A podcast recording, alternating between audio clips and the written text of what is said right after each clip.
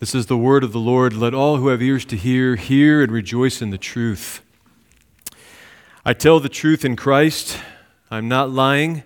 My conscience also bearing me witness in the Holy Spirit that I have great sorrow and continual grief in my heart. For I could wish that I myself were accursed from Christ for my brethren, my countrymen according to the flesh, who are Israelites, of whom pertain the adoption, the glory, the covenants, the giving of the law, the service of God, and the promises, of whom are the fathers, and from whom, according to the flesh, Christ came, who is over all, the eternally blessed God. Amen and amen. Let's pray. Father, again, we, we entrust ourselves in this time to you.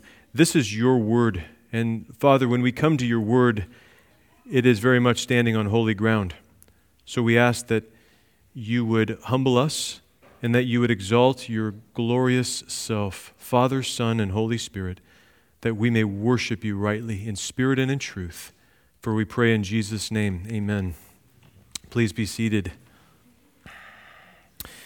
Uh, for those of you who may be just joining us in this series, we've been going through the book of Romans for some time now. We've been in chapter 9. Um, since near the beginning of this year, and we've been working our way through uh, verse 4 in particular because it is so packed with um, important doctrinal truth.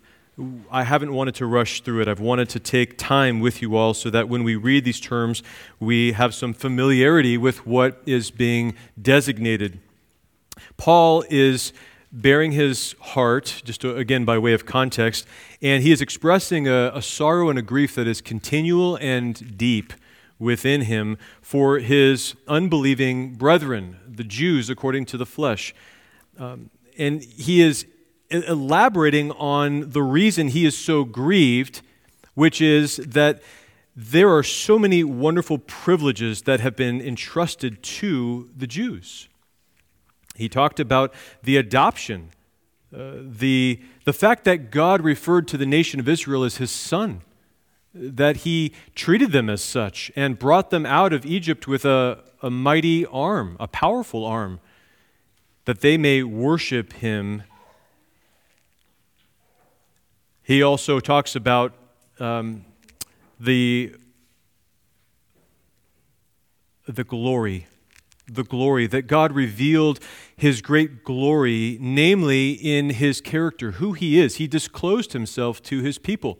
And he gave a, a visible manifestation of that glory through um, a cloud, a bright shining cloud, and through bright light, a fire that led the children of Israel both during the day and at night, a glory that filled the tabernacle and later the temple that let the people know that God is in your presence, He is dwelling among you.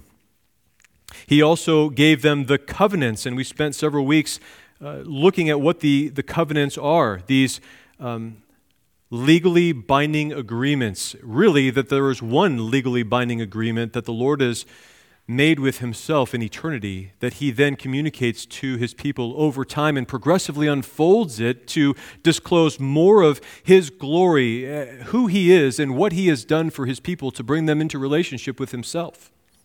And then we uh, also looked at the giving of the law, the great privilege of God speaking his word to his people.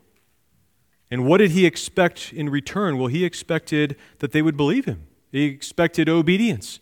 And we looked last week at how God provided everything that was needed physically speaking. He provided every material blessing. He, he planted them in a, a, land that was flowing with milk and honey, and He was their God. He manifested Himself to them, and He spoke to them. But they did not believe. Most of them did not believe.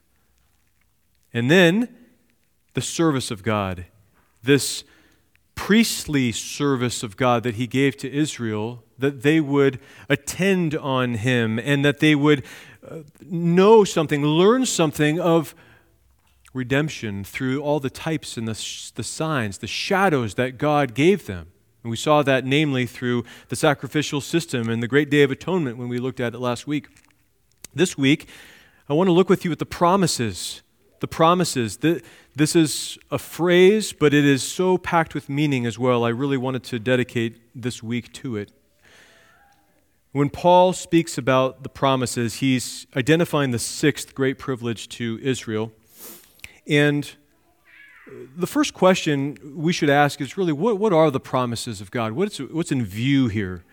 Well, the word itself means um, an announcement.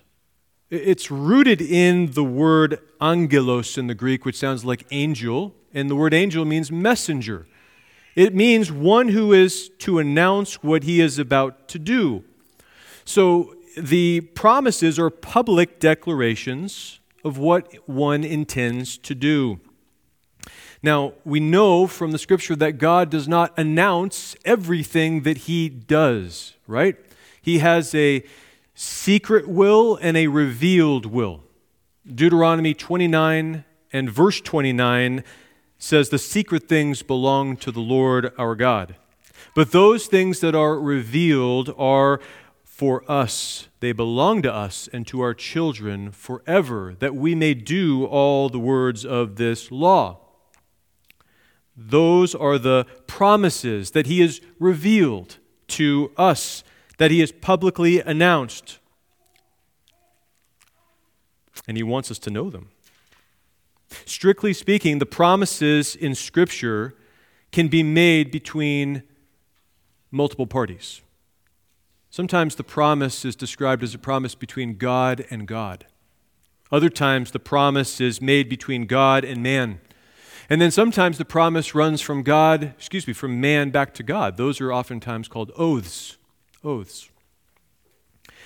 But the promises that Paul has in view are those that God has made to men, namely to the nation of Israel.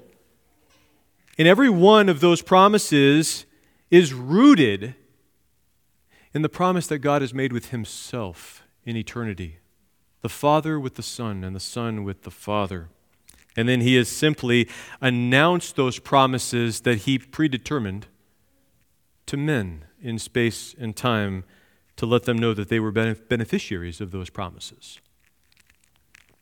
And everything that He announces, along with those things that He keeps secret, because this is God he brings to pass. Every one of those decrees of his counsel, whether it has been revealed to us or not, he brings to pass with certainty. His promises are guaranteed. Listen to Isaiah 46, verses 9 and 10. Remember the former things of old, for I am God, and there is no other. I am God, and there is none like me, declaring the end from the beginning and from ancient times things that are not yet done, saying, My counsel shall stand, and I will do all my pleasure. The Lord is calling upon Israel to remember the former things of old. Remember the history of how God has faithfully delivered his people and judged his enemies. Think on those things. God declares all things from the end to the beginning. That means all things are predetermined by his counsel. There is not anything that comes to pass that he hasn't predetermined. He goes on to say in verse 11 of Isaiah 46 calling a bird of prey from the east, the man who executes my counsel from a far country. Indeed, I have spoken it, I will also bring it to pass. I have purposed it, I will also do it.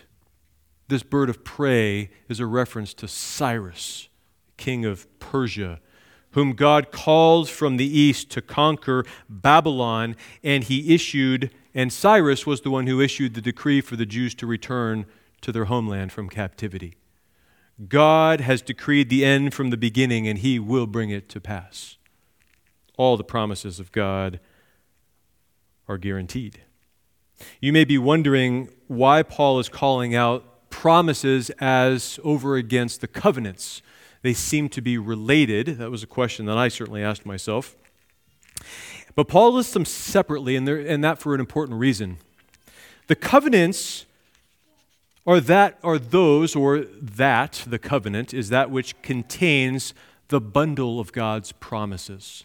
The covenant is the legal structure that envelops all of the goodness and the promises of God to his people. It's the last will and testament that guarantees that the promises contained in the will will be delivered to the beneficiaries.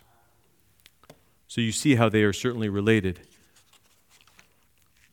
When we looked at the promise of the new covenant several weeks ago in Hebrews chapter 8, quoting Jeremiah 31, the writer to the Hebrews describes the covenant this way the Lord speaking, For this is the covenant that I will make, that is, I will fulfill and I will bequeath as a will, a last will and testament, with the house of Israel.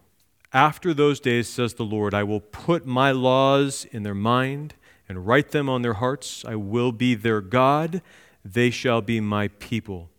None of them shall teach his neighbor and none his brother, saying, Know the Lord, for all shall know me, from the least of them to the greatest of them. For I will be merciful to their unrighteousness, and their sins and their lawless deeds I will remember no more. Did you hear how many times he said, I will and I will? Those are all the promises, and they're bound up within the solemn covenant of God to ensure their completion. Well, as I began to think about the covenants and the promises specifically, I asked myself, how many promises has God revealed in Scripture that He wants us to know? I mean, is this a just like a couple of promises that we need to latch onto and know, or is this something bigger than that? And uh, as I usually do, I, I, like to look to the Puritans on these subjects with regard to theology because they were so um, rich with regard to their understanding of the Word of God. And I, I did a search on the promises, and I came across a Puritan named Edward Leigh, L E I G H. I had not heard of him before. But he wrote a fantastic work called The Treatise or A Treatise on the Divine Promises, published the year 1656. It's actually five books contained in one great work. And in this work, Edward Leigh details hundreds of the divine promises that he has identified across virtually every book of the Bible. He has an index in the back that shows you the promises by book, and it's breathtaking how many there are. And that's only a sampling of the number of promises that are actually recorded in the scripture. So I began to understand it's actually a much bigger subject than I thought. And how in the world am I going to preach a message in one message on the promises of God? So my prayer is, Lord, help me. Um, and at the same time, my aim with you today is to give you an overview of the promises what they are, why they were important to Israel, and why they matter to us. And to encourage you to search them out because they are your blessing, your life. We'll get to that. Edward Leigh was really helpful to me, though, as I went through his book. He focused the promises into categories right? And what he said is that there is really one major promise that you see in Scripture, and then there are many sub promises or supporting promises that all bolster and hold up the one main promise. And so, what is that great promise in Scripture? Well, we've already identified it when we went through the covenants. It was spoken to Abram, Abraham in Genesis 17, verse 7, when God said this And I will establish my covenant between me and you and your descendants after you in their generations for an everlasting covenant to be God to you and your seed after you. There it is. I will be your God and you will be my people. That's the great promise of all of Scripture. And since the great problem of man that has been identified in Scripture is that in our natural state we are unclean sinners who are unfit to be in the presence of holy God, and that the wrath of God is upon us, abiding on us.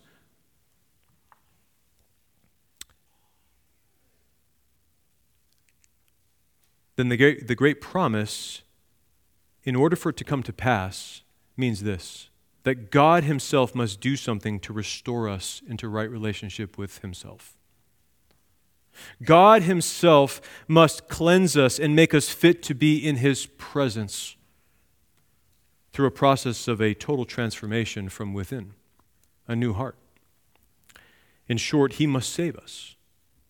to ensure the promise. And this he does through the work of God alone. That's very important. That's what makes Christianity unique, set apart from every other belief and religion in the world.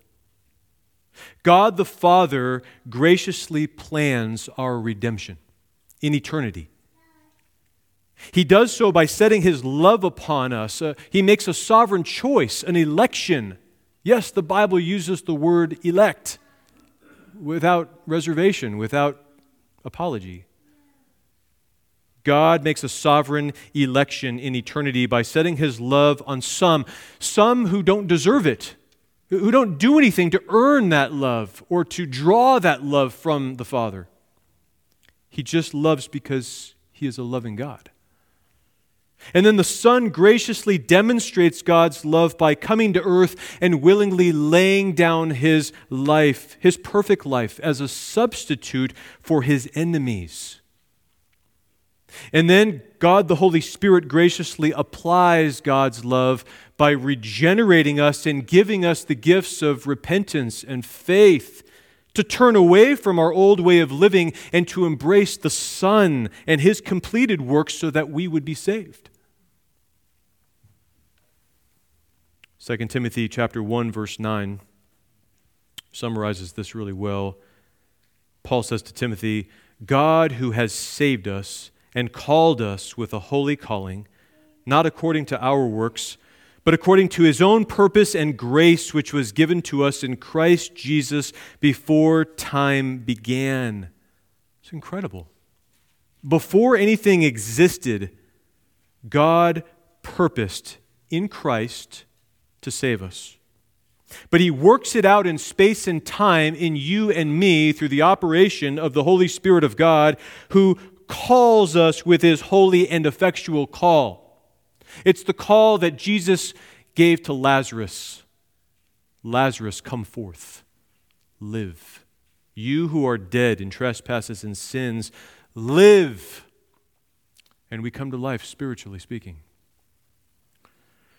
So, the great promise in Scripture is again, I will be your God and you will be my people.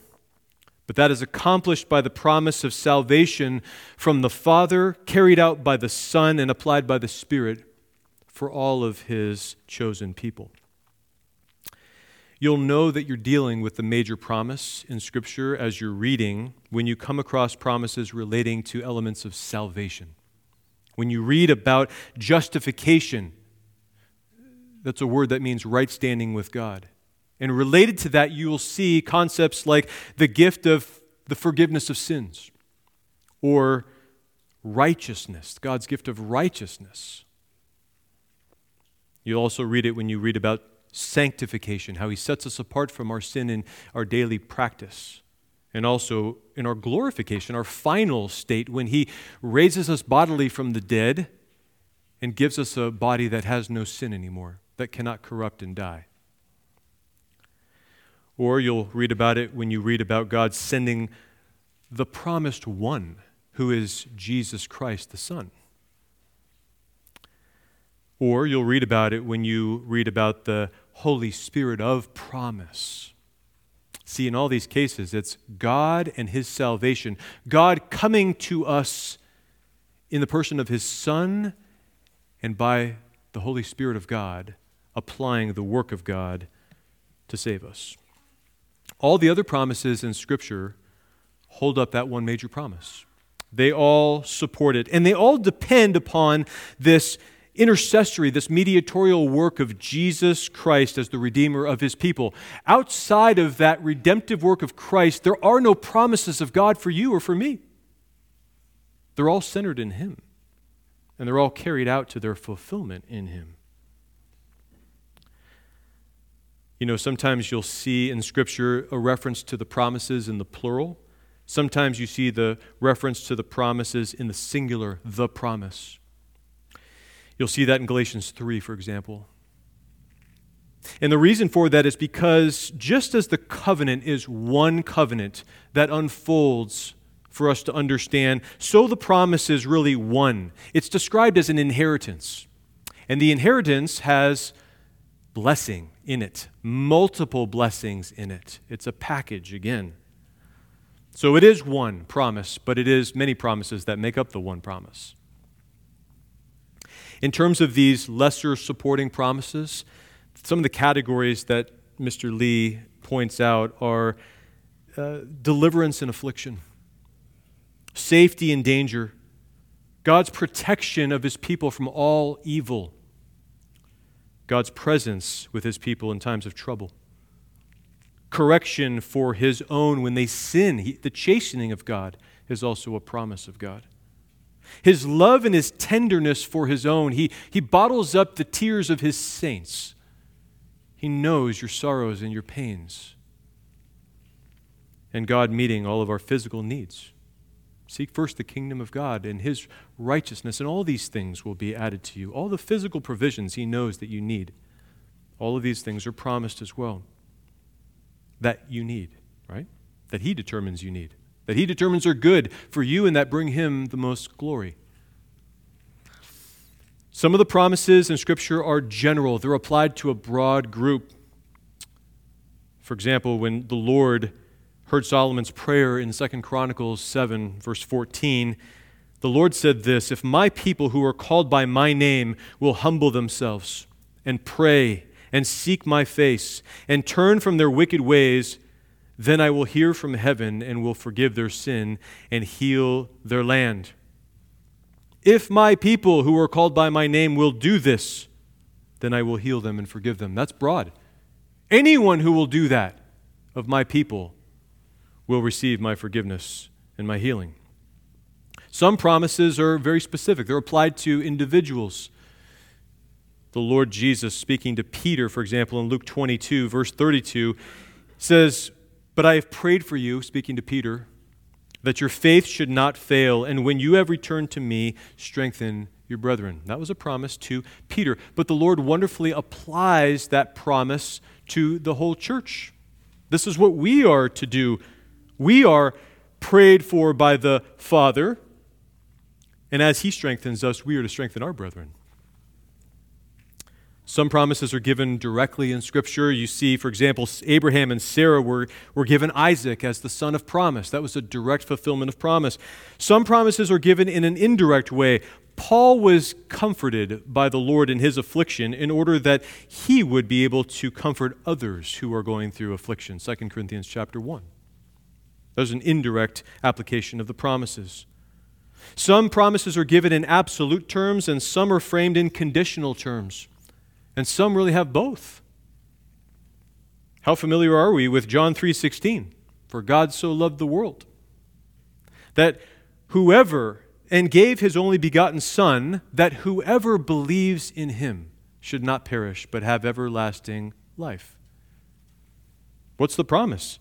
God is promising that we would not perish but have everlasting life. But the condition upon which that promise is fulfilled is belief in the Son. Belief in the Son. And that's how the promises of God work.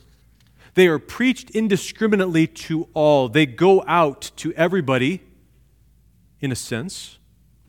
But those and only those who believe the promises are the recipients of the promises in fact you prove that you are a recipient of the promise if you can believe the promise by faith and appropriate it to yourself.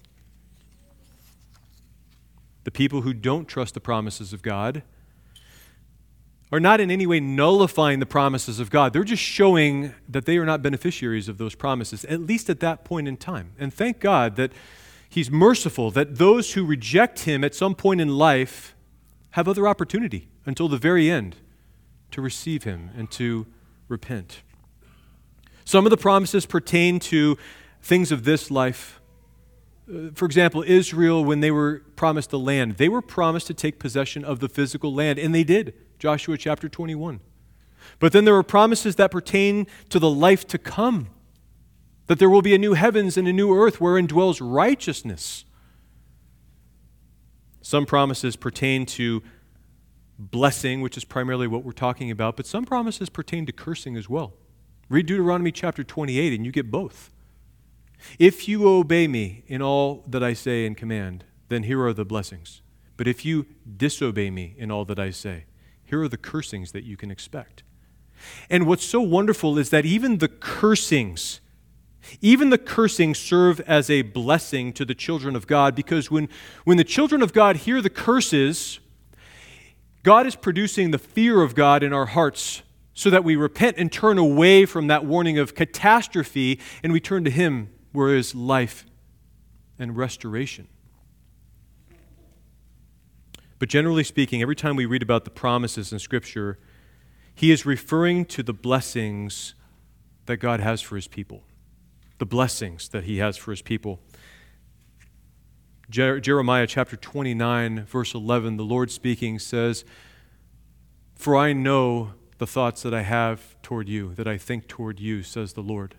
Thoughts of peace and not of evil, to give you a future and a hope. That's the heart of our God. That's the heart of the Lord in His promises, to promise good to us. The Lord has promised good to me. His word my hope secures. Right? Amazing grace. Edward Leigh said this about the promises. He said, These promises are of all needful things in the world, both spiritual and temporal, that is, relating to time of assistance under all crosses and of deliverance from them, and at length of eternal glory and happiness in heaven. That's a great summary of the promises. They provide for God's people everything good in this life and for that life which is to come. Well, the promises are also described by Edward Leigh in these ways, which I found helpful. He said, These are declarations of God's favor toward men and of his providence over them for his good. They're called declarations of God's will, wherein he signifies in the gospel what good he will freely bestow. And then he, he also says this the promises of God are a rich mine of spiritual and heavenly treasures. They're a garden of most precious flowers of medicinal herbs. They are as the pool of Bethesda for all diseases, for all sorts of persons, and at all times. Isn't that wonderful? The promises of God are all riches, Leigh says. All things beautiful, all spiritual healing for any who will receive the promises, who will believe them. Ephesians 3 in Ephesians 3, Paul calls the promises the unsearchable riches of Christ. Unsearchable riches, in other words, inexhaustible. You can never mine them to completion. And they're riches, meaning they're infinitely valuable. These are treasures that God has given us that will never fade away. They pass on from generation to generation to all the godly seed. See, when you think about an inheritance, on this earth. That inheritance is subject to decay and to destruction, isn't it? I mean, Dr. Ferguson was pointing out this morning in the Sunday school you have to be alive to capture an inheritance at some point down the road, don't you? But if you're not around, then you've lost your inheritance. Or let's say that the inheritance is passed on generationally, but that wealth is eroded over time. Or you have one inheritor who is unwise, who's a fool, and he squanders generational wealth from how many generations? And all future generations are impacted by his foolishness or her foolishness. You see, earthly inheritance is corruptible, but God's promises are incorruptible. They're glorious, they can never fade away. Peter describes these promises as exceedingly great and precious promiser, promises.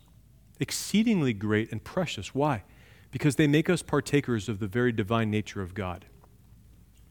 These are the promises that bring us into union with Almighty God, Father, Son, and Spirit, and cause us to live like Him, walking in His way, according to His power. I want to illustrate the promises to Israel to you from a sermon that Paul preached in Acts chapter 13. This was our corporate reading this morning. So if you would turn with me to Acts chapter 13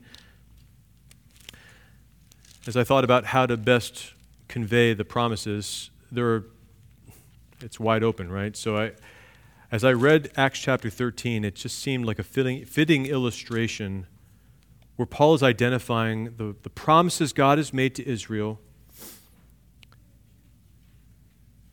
so that we would understand the glory of these promises and, and how important they are for us. Now, in this passage, in Acts 13, um, Brother Roy started reading in verse 13. There are, from 13 all the way down to 41, there are three Old Testament texts that we're going to see in verses 33, 34, and 35 that are direct quotes from the Old Testament that demonstrate how those promises have been fulfilled for Israel in Jesus Christ as their Messiah. But you know what really struck me as I studied this passage is the entire passage, all these verses, are a demonstration of the promises of God that have been fulfilled to Israel. The whole thing is one big testimony of God's fulfilled promises. I want you to notice, first of all, look with me at verse 16. We know the context here. Paul uh, has come to Antioch in Pisidia. Um, he's on his first missionary journey. He comes to the synagogue, that's the church of the Jews, where they meet on the Sabbath day, and they sit down. The law is read as well as the prophets. The law referring to the law of Moses and the prophets. And then the rulers of the synagogue send out um, this message. They say, Men and brethren, if you have any word of exhortation for the people, say on. If you have something to encourage the people, now's the time. Then Paul stood up, verse 16, and motioning with his hand said, Men of Israel and you who fear God, listen. So I want you to just notice, first of all, who is, God, who is Paul addressing here? Paul is addressing the men of Israel. He's addressing the Jews. Clearly, he's in the synagogue but he is also addressing those who fear God. Don't misunderstand that Paul is only addressing the Jews here. He's not. In fact, he's addressing the Jews who fear God and all those who are non Jews who would have been in his hearing and who are in his hearing now who fear the Lord. Peter, in a similar address to the Jews earlier in Acts in chapter 2, said this. This is speaking to the Jews. He said, For the promise, and this is referring to the promise of the Holy Spirit who would be given, is to you and to your children and to all who are afar off, as many as the Lord our God will call. That's extremely significant. Peter was preaching to Jews, but he said, This message is not just for you and for your children, but to those who are far off. That's a reference to the Gentiles, to us, to those who are non Jews. And the qualifying statement is always to as many as the Lord our God will call from the Jews and from the Gentiles, the non Jews. That's who he's speaking to here. And it's important we keep that in mind. So he's addressing us, church. He's addressing you if you fear the Lord. That is to say, if you have an attitude of reverence and honor toward him, you understand that in his hand he has the power of life and death toward you you fear him, meaning that you don't want to disobey him. You don't want to bring shame upon him. You want to honor him. This is the message for you. Verse 17 The God of this people chose our fathers and exalted the people when they dwelt as strangers in the land of Egypt. And with an uplifted arm, he brought them out of it so, first of all, here we have a recounting of some important promises that have been fulfilled. The first is this choosing. There's an election that's taken place with the fathers. The fathers is a reference to Abraham, Isaac, and Jacob. Why is it that God chose them? Well, Deuteronomy 4 says he chose them simply because he loved them, loves the fathers. Jeremiah 31 3 says, I have loved you with an everlasting love. This is a love that's not conditioned upon anybody's goodness, but simply because God loves. Remember when we went through the golden chain in Romans 8, verse 29 For whom he, God, foreknew. That is, those he set his love upon, he also predestined he elected, he marked out a people based on his sovereign love alone and nothing else. This is this love that he elected the fathers. So, the first promise that we see fulfilled is that God set his love on the fathers, which he promised to himself in eternity. And then he exalted the people. That's a reference to when they were uh, in Egypt as slaves, when they were dwelling as strangers in the land of Egypt. He exalted them. In other words, he multiplied them. They went down to Egypt 70 persons, but they came out 600,000 men, plus women and children, well over a million in company. God greatly multiplied them and kept his promise to Abraham that he would multiply the seed of Abraham like the stars of the sky or the sand on the seashore. And that he brought them out with an uplifted arm. He brought them out with great power. This was also promised to Abram in Genesis chapter 15.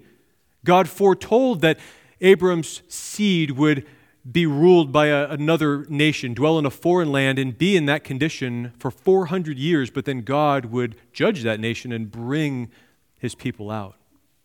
And so that was fulfilled Verse 18 For now, a time of about, of about 40 years, he put up with their ways in the wilderness. He put up with, he endured, he, he bore with their ways. What were they doing? They were complaining, they were unbelieving, they were murmuring in their hearts against the Lord, despite all the wonders he had showed them. And God should have just wiped them out right then and there. But for love for his elect and for his love for the fathers and his oath to them, his promise to them, he didn't wipe them out. He judged that first generation terribly. All of them perished except for Joshua and Caleb. But then there was a succeeding generation by God's grace, a remnant who continued on, and he preserved that godly line, that same godly line that would eventually bring the Messiah. He did not cut them off completely. And when he had destroyed seven nations in the land of Canaan, he distributed their land to them by allotment. The destruction of those seven nations in Canaan was also prophesied by the Lord in Exodus 33 and Deuteronomy 7. Here, Paul is saying that was fulfilled. And he distributed their land. This was the promise of the land that was made to Abram. Fulfilled. Joshua chapter 21. And after that, he gave them judges for about 450 years until Samuel the prophet. Why did he give them judges? Because the Canaanites who were remaining in the land, whom Israel failed to drive out completely as the Lord had commanded them, were vexing them, were, were oppressing them. And the people were so oppressed that they cried out to the Lord for deliverance, and God, in His mercy, sent judges to deliver them, to turn them back to Himself and to preserve this godly line yet again during these 450 years. God is faithful. And afterward, they asked for a king. So God gave them Saul, the son of Kish, a man of the tribe of Benjamin, for 40 years. Even this king, Saul, this first king, he was a promise of God that was fulfilled. But this promise was actually a promise of judgment upon the people. In 1 Kings chapter 8, the Lord told Israel, This king that you're asking for, so that you would be just like the other nations of the world, to have somebody to judge you and so that you can go in and out just like every other nation. I'm going to tell you what your king will be like, a reference to Saul. He's going to capture your sons and capture your daughters, and he's going to put them to work for himself. He's going to take of the, the food and the produce that you grow and all of your increase, and he's going to take it for himself. He's essentially going to bring you into bondage again. This was a judgment of God in giving the people what they wanted because they rejected the Lord. God fulfilled his promise in Saul, a promise of cursing. And in verse 22, when he had removed him, Saul, he raised up for them David as king, to whom also he gave testimony and said, I have found David, the son of Jesse, a man after my own heart, who will do all my will. This is yet another fulfillment of God's promise to Israel. Jacob, when he was dying and speaking to his sons, pronouncing final words to each of them, spoke these words to Jacob, excuse me, spoke these words to Judah He said, The scepter will not depart from Judah, nor a lawgiver from between his feet until Shiloh comes, and to him shall be the obedience of the people. In a cryptic way, Jacob was announcing that there would be a king who comes from Judah. This king would be David. And this kingdom that comes from David and his line would be the, a scepter that would not depart until Shiloh comes, again in a cryptic form, a reference to the Lord Jesus, who also comes from Judah. From this man's seed, David's seed, according to the promise, God raised up for Israel a Savior, Jesus. Jesus, which means Savior. It means Jehovah is salvation, He saves. And it's according to the promise. What promise? Well, that was the promise of 2 Samuel chapter 7 that we looked at. This covenant with David. When God promised, when your days are fulfilled, speaking to David, and you rest with your fathers, I will set up for your seed after you. I'm sorry, I will set up your seed after you, who will come from your body, and I will establish his kingdom.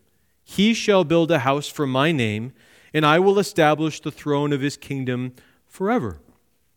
This was God's promise to David that he is that Paul is saying has been fulfilled in raising up Jesus,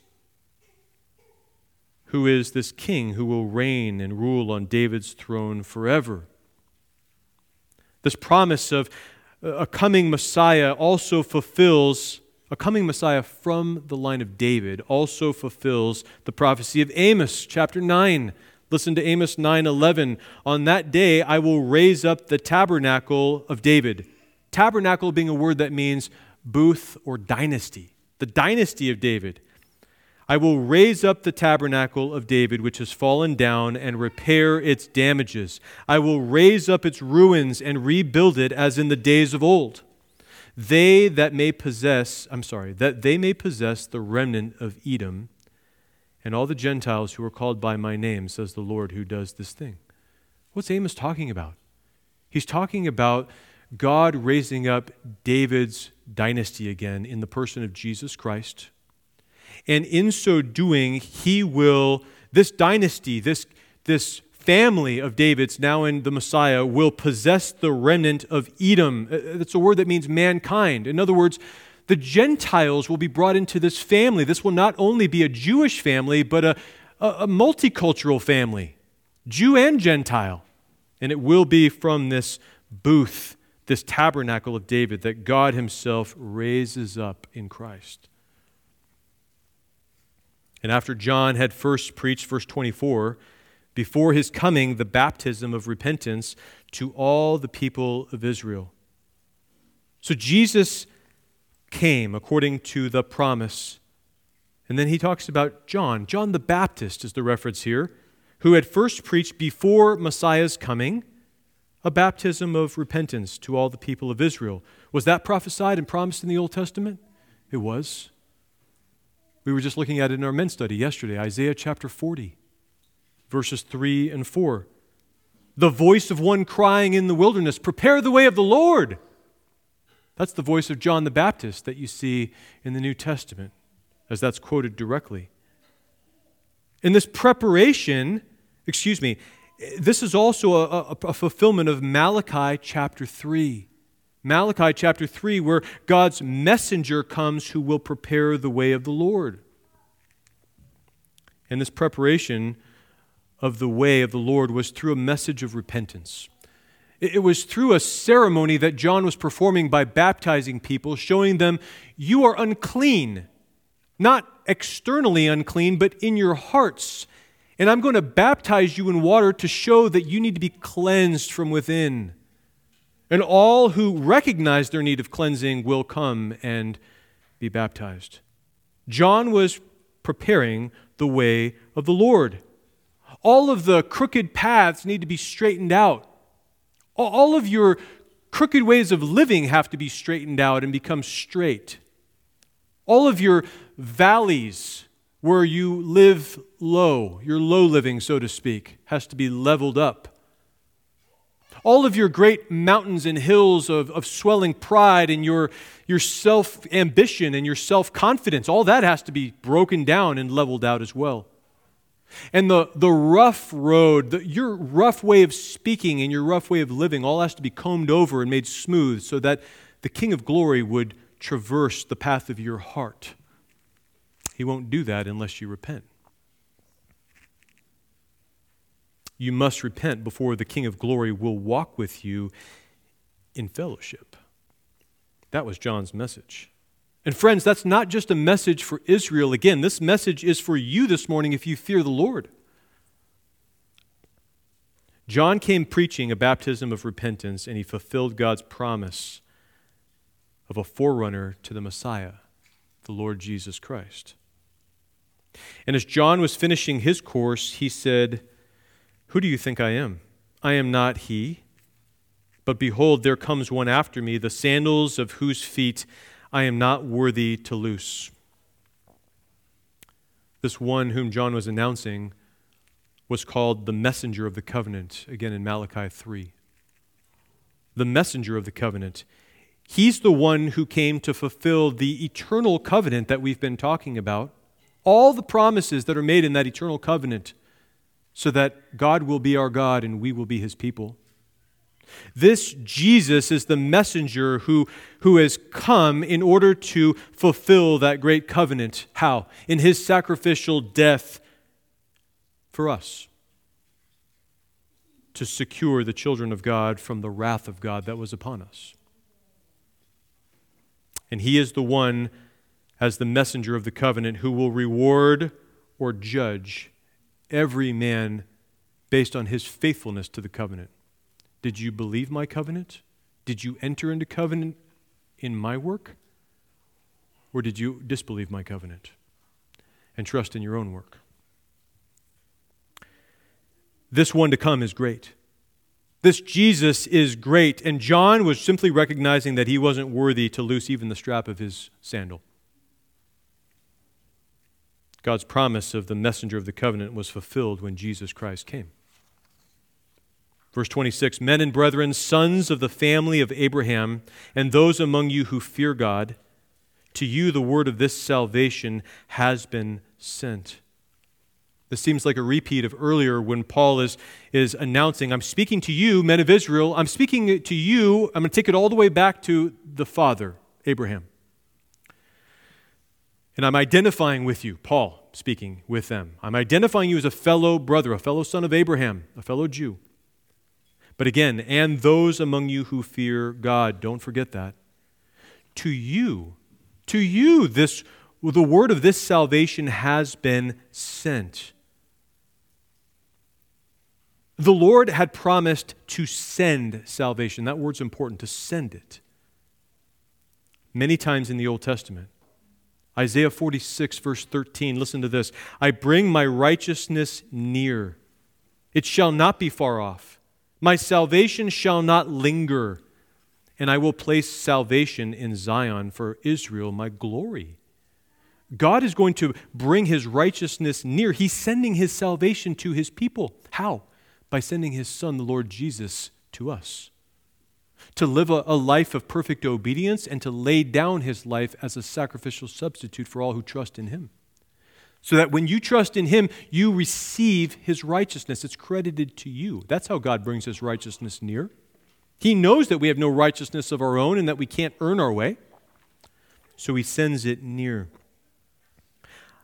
Isaiah chapter 28, verse 16 Therefore, thus says the Lord God Behold, I lay in Zion a stone for a foundation, a tried stone, a precious cornerstone, a sure foundation.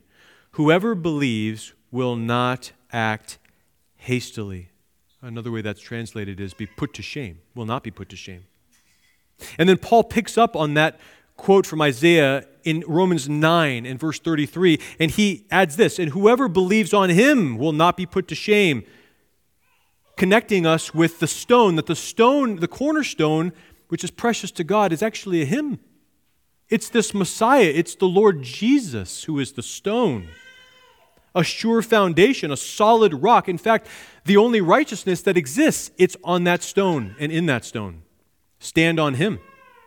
And if you stand on him, you will not be swept away with the floods of judgment which are sure to come. That's the idea. Zechariah 9, verse 9 Rejoice greatly, O daughter of Zion. Shout, O daughter of Jerusalem. Behold, your king is coming to you. He is just and having salvation. God is sending his salvation in his king, the Lord Jesus. He brings salvation to his people. His righteousness is brought near.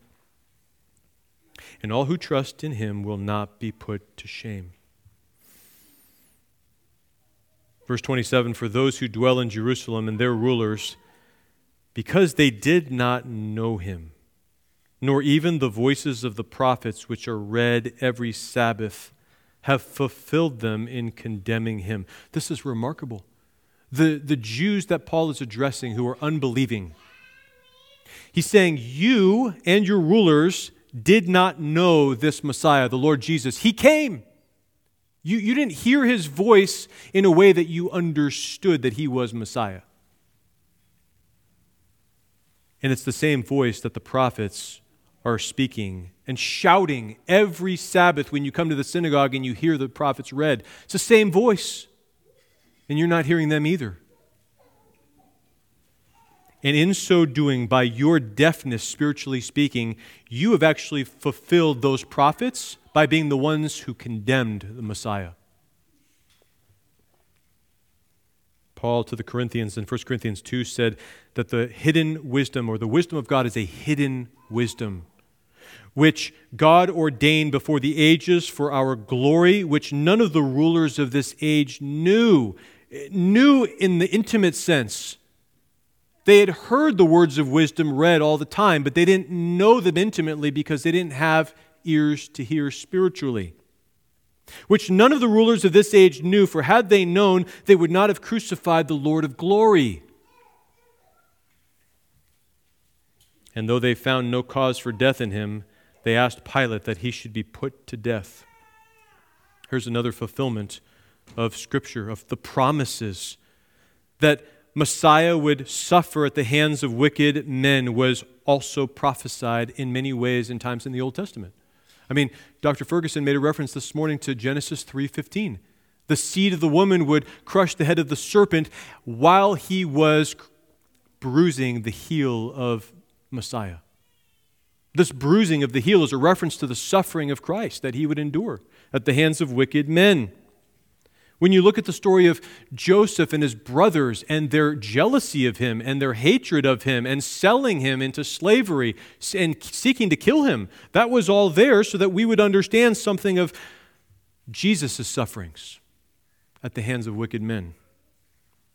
Read Psalm chapter 22 if you want to get a portrayal of the crucifixion of Christ on the cross, prophesied hundreds of years beforehand in the Psalms. For dogs have surrounded me. The congregation of the wicked has enclosed me. They pierced my hands and my feet. That's Christ speaking ultimately. And that the Jews would condemn Jesus to die without cause. That was also prophesied in the Old Testament. Psalm 69, verse 4. This is spoken by David, but it's prophetic of Messiah. Those who hate me without a cause are more than the hairs of my head. They are mighty who would destroy me, being my enemies wrongfully. Though I have stolen nothing, I still must restore it. They had asked Pilate that he, Jesus, would be put to death. And you know, Peter makes the point even more sharply in Acts chapter 3 in speaking to those Jews when he said this. He said, Not only did you ask for Jesus to be condemned, but you asked for a murderer to be given you in place of Jesus. You traded the Prince of Life for a murderer. That tells you all about your heart, that you're wicked and you love darkness. Now, when they had fulfilled all that was written concerning him, they took him down from the tree and laid him in a tomb. And again, this is all prophetic. This is, these are promises that we see in the Old Testament, Deuteronomy chapter 21, and again, Psalm chapter 22 that he would be crucified and taken down from a tree. That's a reference to the cross. Verse 30 But God raised him from the dead. He was seen for many days by those who came up with him from Galilee to Jerusalem, who are his witnesses to the people. Paul's saying, don't just take my word for it that Jesus is resurrected. He had hundreds of witnesses to attest to the fact that he was raised from the dead. They've been witnessing to the people ever since the resurrection. Do you believe them?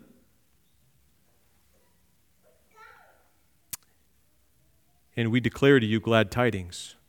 That promise which was made to the fathers. Now, here's the gospel, literally, is what he's saying here. The glad tidings is the word evangelion, it's the word for gospel. We declare, declare to you the gospel, and here it is it's a promise which was made to the fathers. And what's the promise? Look at verse 33. God has fulfilled this for us, their children, in that he has raised up Jesus, as it is also written in the second psalm You are my son, today I have begotten you.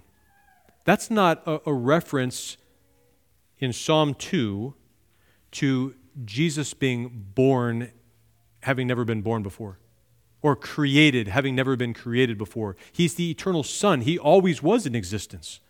This is a reference to the resurrection of Christ that Paul pulls in here to Acts 13. You are my son. Today I have begotten you. I've brought you back from death to life. Verse 35, uh, 34, and, and that he raised him from the dead no more to return to corruption, he spoke like this I will give you the sure mercies of David. What's that? That's 2 Samuel 7 again, the Davidic covenant. But my mercy shall not depart from him, this promised son of David, as I took it from Saul, whom I removed before you, David. My mercy will not be removed from him. Well, what does that mean with regard to resurrection? His life wouldn't end. God would raise Jesus from the dead so that the, the Son of David would sit on the throne of David forever and rule. That requires resurrection after a death. So God raised him from the dead. And he said in verse 35 in another psalm, You will not allow your Holy One to see corruption. For David, after he had served his own generation by the will of God, fell asleep and was buried with the fathers and saw corruption. But he whom God raised up saw no corruption. David saw corruption because David was a sinner, because the wages of sin is death, because the curse from the garden is dust you are and to dust you will return because of sin. But God raised up Christ without corruption. Why? Because Christ was no sinner. God was validating and showing Jesus was never a sinner and all the sins that Jesus took upon himself for us, our sins that he was crucified for, had been paid in full. That's why Jesus was raised without corruption. Sin and death laid no claim on him, and God proved it to the world. Therefore, let it be known to you, brethren, that through this man is preached to you the forgiveness of sins. This is this wonderful consummation of the covenant. Jeremiah 31, the, the, the covenant is I will remember their sins no more, right? I will forgive, I will be merciful to their sins. He says through Micah, Who is a God like you, pardoning iniquity and passing over the transgression of the remnant of his heritage? He does not retain his anger forever because he delights in mercy. God is a forgiving God, but how is he able to forgive? Because Jesus, this messenger of the covenant, would be the one through whom forgiveness of sins is preached. Because he will be the sin bearer of the world and the only means of forgiveness. There is no redemption or forgiveness apart from him. And you know, when the Jews would have heard this, through this man is preached to you forgiveness of sins, they would have said, What? What man can forgive sins? right? That, that's what they asked as they heard Jesus say, son, son, your sins are forgiven you to that cripple in Mark 2. They were asking in their hearts, who can forgive sins but God alone? But Paul tells us it's through this man, capital M man, that forgiveness of sins is preached to you because he is no mere man, he is God. He is the God man. God's promise of forgiving the sins of all his people from the beginning to the end is fulfilled in the death and burial and resurrection of this messenger of the eternal covenant, Jesus Christ. For God so loved the world that whosoever believes in him should not perish, but have everlasting life. And don't miss Paul's words here, brothers and sisters, this morning. Let it be known to you, brethren. This text is still speaking to you, church. Have you come to Jesus for the forgiveness of your sins? See, this is a call to repentance. Do you realize your need for forgiveness? That's the key. Because you'll only come to Him if you are a sinner who knows he needs forgiveness. If you don't know you need forgiveness, you don't feel that, you will not come to Him. You will reject Him. These Jews to whom Paul was preaching had condemned Christ, an innocent man their Messiah. How much in need of forgiveness were they? And yet, brothers and sisters, it was your sin that condemned Jesus on that cross, too. It was your sin that nailed his hands to the cross and his feet to the cross.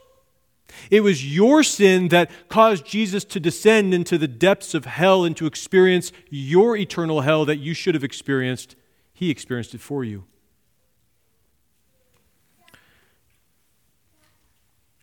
What does this tell us about our God?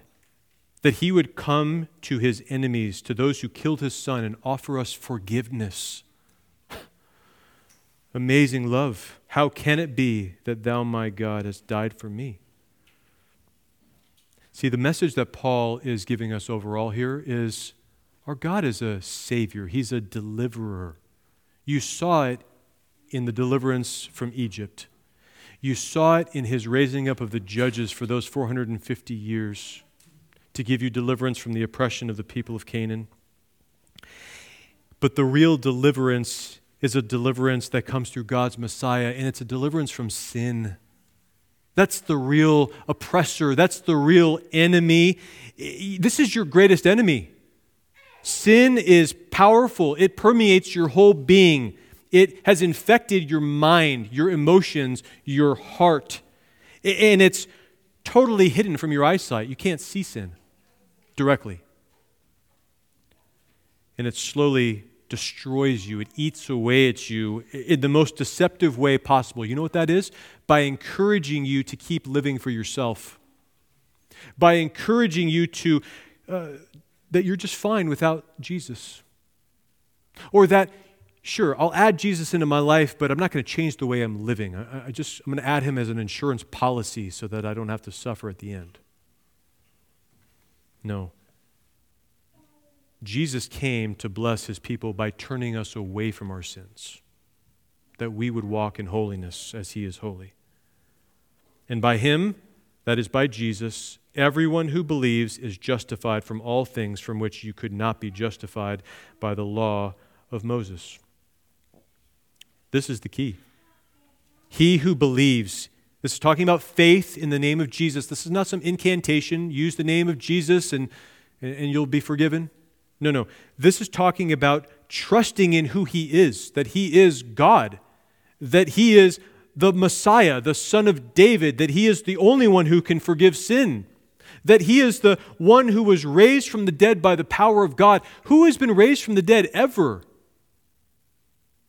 Except for Jesus Christ. Three days dead, raised on the third day by his own power. This is the Holy One of God who is sinless and who took your sins and who offers forgiveness to you.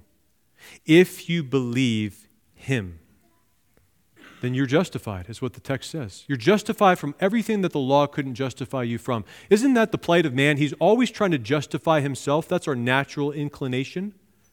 We always want to be right. And that attitude carries with each other and with the Lord. I want to justify myself somehow, Lord. I, I, just want to be better than other people. I, I'm going to commend my good works before God and think that somehow that that's going to hold any sway in the final day. No, that's a fool's errand. This text is saying if you believe in Jesus by trusting in him, you're acting just like Abraham did with the Lord. He believed God and it was counted to him for righteousness. The Jews were ignorant of God's righteousness. They were zealous for God. They had a real zeal, but they, they were ignorant of his righteousness, that it comes not by your works, but by faith in his Son. That the salvation, his righteousness, is a gift.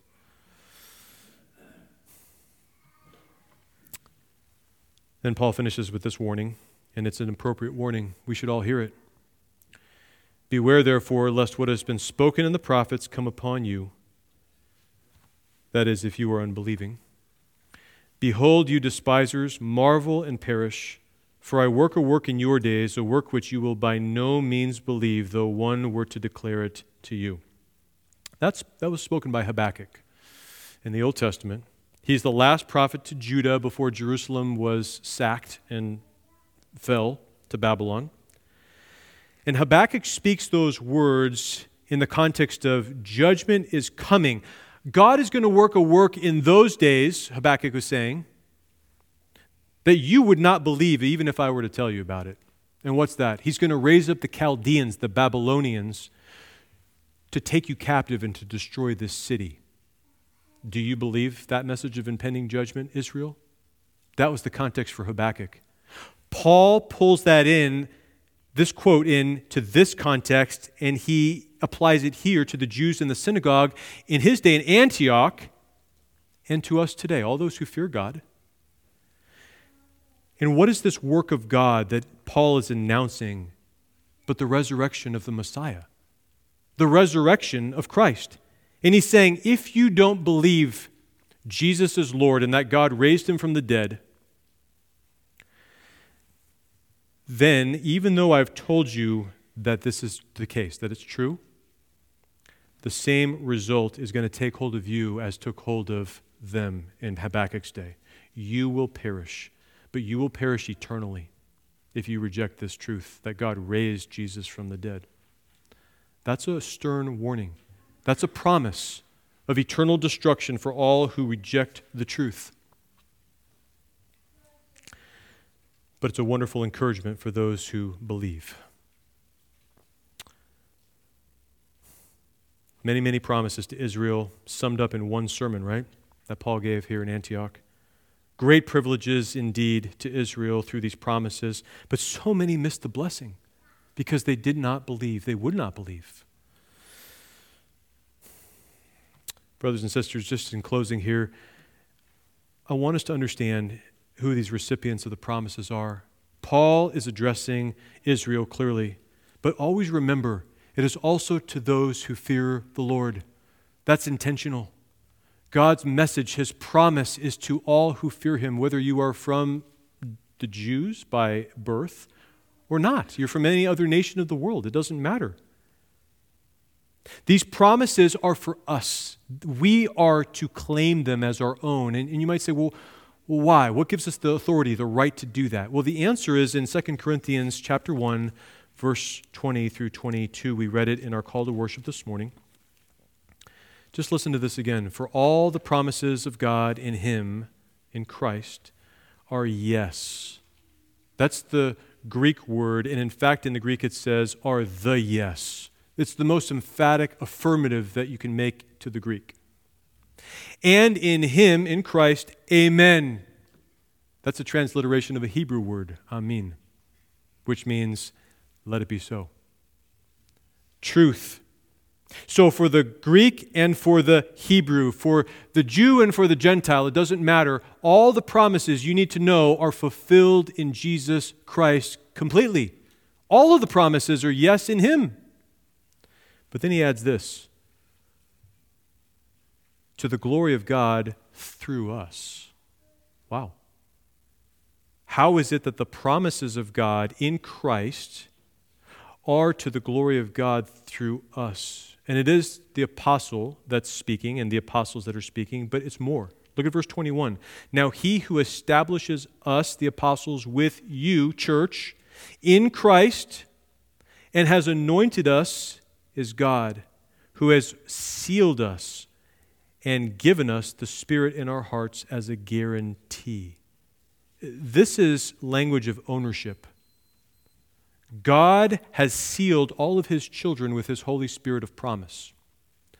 And in so doing, he is guaranteeing that you are saved. He's pledging himself to you by his Holy Spirit so that you know one day you will be finally redeemed. And all the promises that are in Christ now become yours because you're in union with him through his Spirit. See?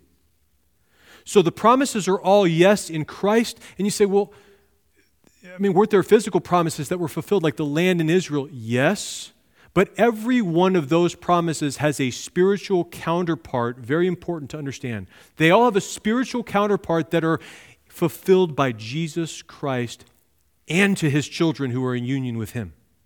So read the scriptures like that. Look for the promises and understand how they are applied to you in Christ and believe them. And when you believe them, you own them. And they become yours. And you know what they do for you? They're like flowers that are strewn along the pathway from where you started at the gates of hell all the way on your journey to the gates of heaven. That was a paraphrase of a John Bunyan quote that I put in your bulletin this morning, bottom right on the inside. Look at that when you have time.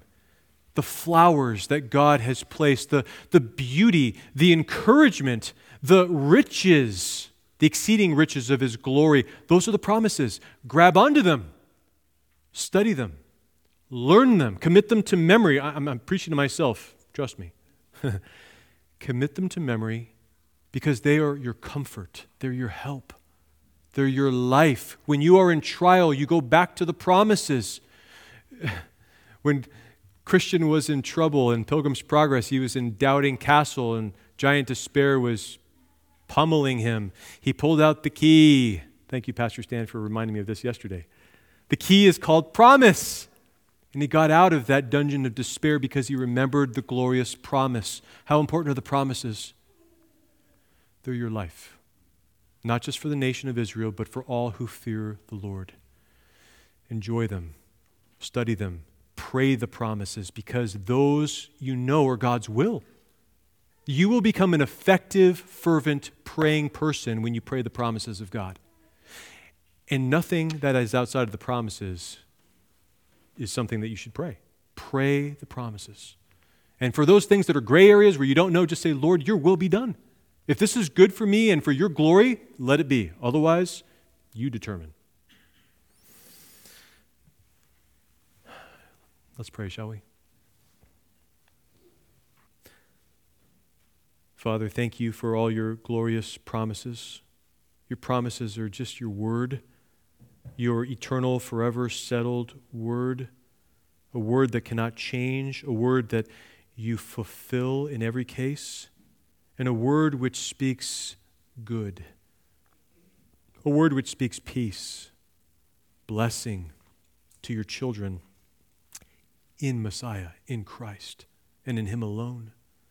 Thank you, Father, for opening our eyes to see that Jesus is our Lord and that we need His forgiveness desperately, that we have no forgiveness apart from Him. In fact, the wrath of God still abides on all those who are stubborn and pursuing their own way. Lord, would you soften those hearts if there are any here who are still not yielded to you? And Father, bring them to a saving knowledge of Christ. Open up the promises to them that they might behold your glory and count them as exceedingly great and precious promises to hold on to forever. Father, for those of us who know you, strengthen our faith that we may walk with you closely, that we may serve you and be useful to you in the kingdom of God, which is now, which you are ruling and reigning in in our hearts on the throne of David and you will rule forever. Father, thank you that you are the voice that we hear and that we love. And, and Lord, when we're disobedient, help us to turn quickly back to you, to repent, and to know that there is no condemnation for us now in Christ. There's only blessing. And that happens even in our chastening. Lord, teach us a new perspective on all of life, on suffering, on, on, on everything, Father, that we complain and murmur about. Lord, teach us that you are only doing what is good for us and to trust in our God. For it's in Jesus' name we pray. Amen.